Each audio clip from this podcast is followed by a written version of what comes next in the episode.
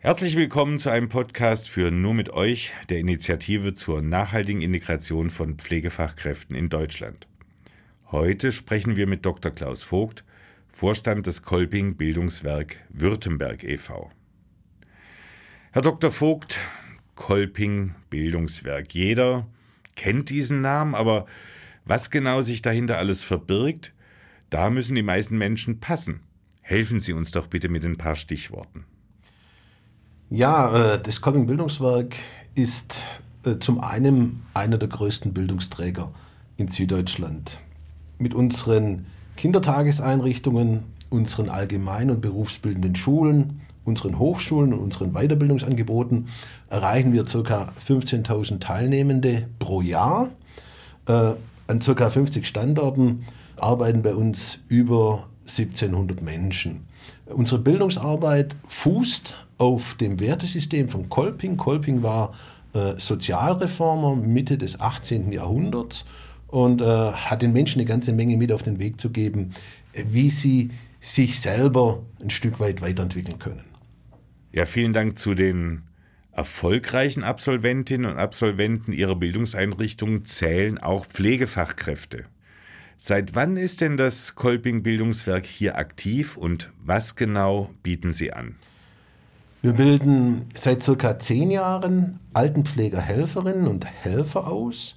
Wir bilden Fachkräfte der Altenpflege aus und seit dem Jahr 2020 bilden wir im Rahmen der generalistischen Ausbildung zur Pflegefachfrau bzw. zum Pflegefachmann aus. Sie haben gerade gesprochen von Fachkräften der Altenpflege. Und wie sieht es bei Ihnen mit dem anderen großen Bereich, mit der Krankenpflege aus? Zunächst sind wir spezialisiert auf die Altenpflege. Im Rahmen der neuen Ausbildung bilden wir natürlich alles aus. Den Beruf des Krankenpflegers gibt es ja dann so nicht mehr. Es gibt auch nicht mehr den Beruf des ähm, äh, Altenpflegers, sondern es ist die generalistische Ausbildung. Somit bilden wir seit dem Jahr 2020 sozusagen den Generalisten aus. Stichwort Pflegenotstand. Parallel zur Ausbildung von deutschen Nachwuchskräften verhelfen Sie ja zugewanderten Fachkräften zur Berufsanerkennung in deutschen Pflegeeinrichtungen und Kliniken. Seit wann bieten Sie diese Möglichkeit an? Ja, wir haben im Jahr 2018 einen Kurs entwickelt, der es im Ausland ausgebildeten Pflegepersonal ermöglicht, in deutschen Pflegeheimen und in Kliniken als anerkannte Fachkräfte zu arbeiten. Hier beginnen wir bereits im Heimatland mit intensiven Sprachkursen. Danach erfolgt die Praxisphase in Deutschland, in der die kommenden Fachkräfte nach einem Grundkurs bereits als Pflegehelfer arbeiten können. Weiterbildungsmaßnahmen im fachlichen und sprachlichen Bereich ergänzen diese praktische Ausbildung. Parallel dazu erfolgen Integrationsmaßnahmen und nach circa 18 Monaten erfolgt die sogenannte Kenntnisprüfung, äh, die den ausländischen Abschluss dem deutschen Abschluss als Fachkraft gleichstellt. Wir haben den Prozess im Laufe der Zeit immer weiterentwickelt. Äh, unserer Erfahrung nach bringen die ausländischen Fachkräfte ein gutes fachliches Niveau aus ihrer Ausbildung mit. Der entscheidende Punkt ist die Überwindung von Sprachbarrieren. Das klingt ja alles nach einem sehr vielversprechenden Modell. Können Sie denn sagen, dass das Kolping Bildungswerk damit einen guten Beitrag für das deutsche Gesundheitswesen leistet? Aus unserer Sicht ist es ein guter Beitrag. Ähm, das Modell wird natürlich permanent weiterentwickelt und ähm, wir müssen natürlich äh, tatsächlich dafür Sorge tragen, dass am Ende des Tages am Patienten, am Betreuenden die Sprache äh, gut beherrscht wird. Und wenn das der Fall ist, ist es ein Erfolgsmodell. Der große Bedarf, den Sie auch geschildert haben, lässt ja auf ein gutes Geschäft für Ihr Haus schließen. Kommt aber damit Ihr Anspruch, für die Gesellschaft etwas Gutes zu tun, nicht unter die Räder? Naja, also der große Bedarf lässt jetzt zunächst mal darauf schließen, dass es warum auch immer in letzter Zeit versäumt wurde, die richtigen Rahmenbedingungen zu stellen in Deutschland. In der Regel sind es dann die privaten Initiativen wie die unsere, die mit innovativen Lösungen einen Beitrag leisten, um diesen Mangel etwas zu lindern. Mir ist es dabei ganz wichtig, dass dies nicht auf Kosten der Auszubildenden geschieht. Konkret bedeutet dies, dass wir alle Maßnahmen, also alle Sprach- und Fachkurse sowie den Aufenthalt finanzieren, und zwar von uns finanzieren, und nach der Ausbildung den Krankenhäusern oder den Pflegeheimen in Rechnung stellen, eben nicht dem Auszubildenden. Und da sage ich Ihnen ganz ehrlich, ein lukratives Geschäftsmodell kann ich dahinter nicht erkennen, zumindest nicht so, wie wir das machen. Das ist bei uns aber auch nicht notwendig, da wir als gemeinnütziges Unternehmen nicht der Gewinnmaximierung verpflichtet sind, sondern ausschließlich unserem Satzungszweck.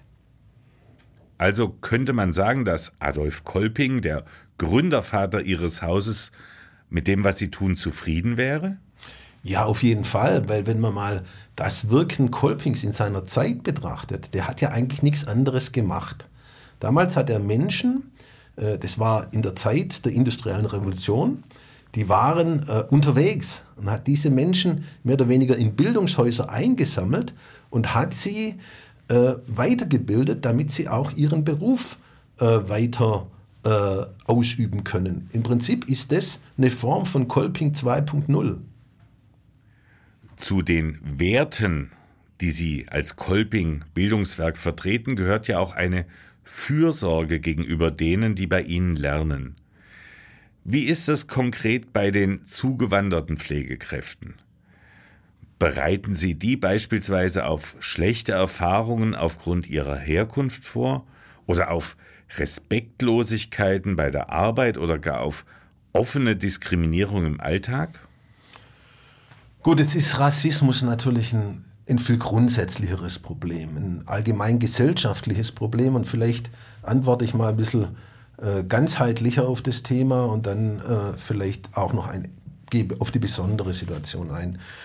Ähm, bei uns ist das Thema Rassismus ein Thema, das wir bereits in unserer Gründungssatzung thematisiert haben und ein ganz klares Bekenntnis gegen Rassismus vor, vor Dekaden hineingeschrieben haben. Das war damals fast schon progressiv. Äh, mit vielen Initiativen arbeiten wir daran, dass äh, Rassismus in unserer Gesellschaft als Problem wahrgenommen wird äh, und fordern einen respektvollen Umgang der Menschen untereinander. Konkret sind wir Landeskoordinationsstelle des Netzwerks Schule ohne Rassismus, Schule mit Courage. Hier betreuen wir ein Schulnetz mit über 200 Trägern. Das Projekt bietet Schülern und Pädagogen die Möglichkeit, ihr Klima an der Schule aktiv mitzugestalten, indem sie sich bewusst gegen jede Form von Diskriminierung, Mobbing, Gewalt, Rassismus wenden. Und natürlich sind auch unsere Pflegeschulen, und jetzt komme ich zum besonderen Teil dieses Netzwerkes und schaffen somit ein Bewusstsein und bereiten auch auf die Herausforderungen vor. Wir wissen aber auch, sagen wir, dass das nur ein Beitrag sein kann auf dem Weg äh, der Entwicklung einer Gesellschaft. Ich persönlich habe aber auch das Gefühl, dass dieses äh, Bewusstsein in unserer Gesellschaft Einzug hält. Ich bin immer sehr positiv überrascht, wenn ich mit meinen Kindern über diese Themen diskutiere und sehe, dass Themen, die für unsere Kinder selbstverständlich sind, vielleicht äh, für frühere Generationen ja noch problematischer waren. Wen sehen Sie denn beim Thema Integration sonst noch in der Pflicht? Also ich glaube, eine ganz wesentliche äh, Aufgabe kommt hier dem zukünftigen Arbeitgeber zu. Im Übrigen gibt es ähm, in der Form keine, äh, keine extrem negativen Rückmeldungen, sondern ich beobachte durchaus, dass die Partner, dass die Arbeitgeber sich hier in Form von äh, ich sag mal, Integrationskursen, begleitenden Kursen dem Thema durchaus auch widmen. Und auch da ist es wieder Aufgabe von uns Bildungsträger, hier gegebenenfalls äh, Angebote zu machen, die speziell auf die Bedürfnisse dieser Arbeitgeber ähm, zugeschnitten sind. Also wir können natürlich nicht die ganze Gesellschaft vom Kolping Bildungswerk aus missionieren, aber ich glaube, dass wir an den Schnittstellen von Schule, von Ausbildungsgang zum Arbeitgeber ähm, da vielleicht noch einiges leisten können. Ich weiß aber auch, dass die Arbeitgeber sich ihrer verantwortungsvollen Rolle, Rolle hier bewusst sind, weil sie müssen ja diesen Menschen auch eine Arbeitsumgebung bieten, die es ihnen dann am Ende des Tages ermöglicht, ihre Arbeit, ihren Job mit den äh, Patienten äh, gut zu machen. Blicken wir abschließend noch in die Zukunft. Wie ist Ihre Prognose? Werden Pflegeberufe in Deutschland endlich attraktiver gemacht? Und werden wir künftig noch stärker als heute auf zugewanderte Pflegekräfte angewiesen sein? Also mit dem Gesetz zur Reform der Pflegeberufe wurde sicherlich ein Grundstein für eine zukunftsfähige, qualitativ hochwertige Pflegeausbildung für die Kranken- und äh, Altenpflege gelegt. Ich finde auch der Beruf des Pflegers, der Pflegerin ist mittlerweile gesellschaftlich sehr positiv besetzt und der politische Diskurs dazu stimmt mich zuversichtlich, dass die Arbeitsbedingungen und auch die Entlohnung der Pflegefachkräfte sich noch weiter verbessern. Kurzum, der Beruf gewinnt an Attraktivität. Trotzdem werden wir aufgrund der demografischen Entwicklung und den Versäumnissen in der Vergangenheit nicht um die Zuwanderung von Pflegekräften herumkommen. Und somit werden wir an unserem Programm festhalten und das auch weiterentwickeln. Herr Dr. Vogt, vielen, vielen Dank für das Gespräch.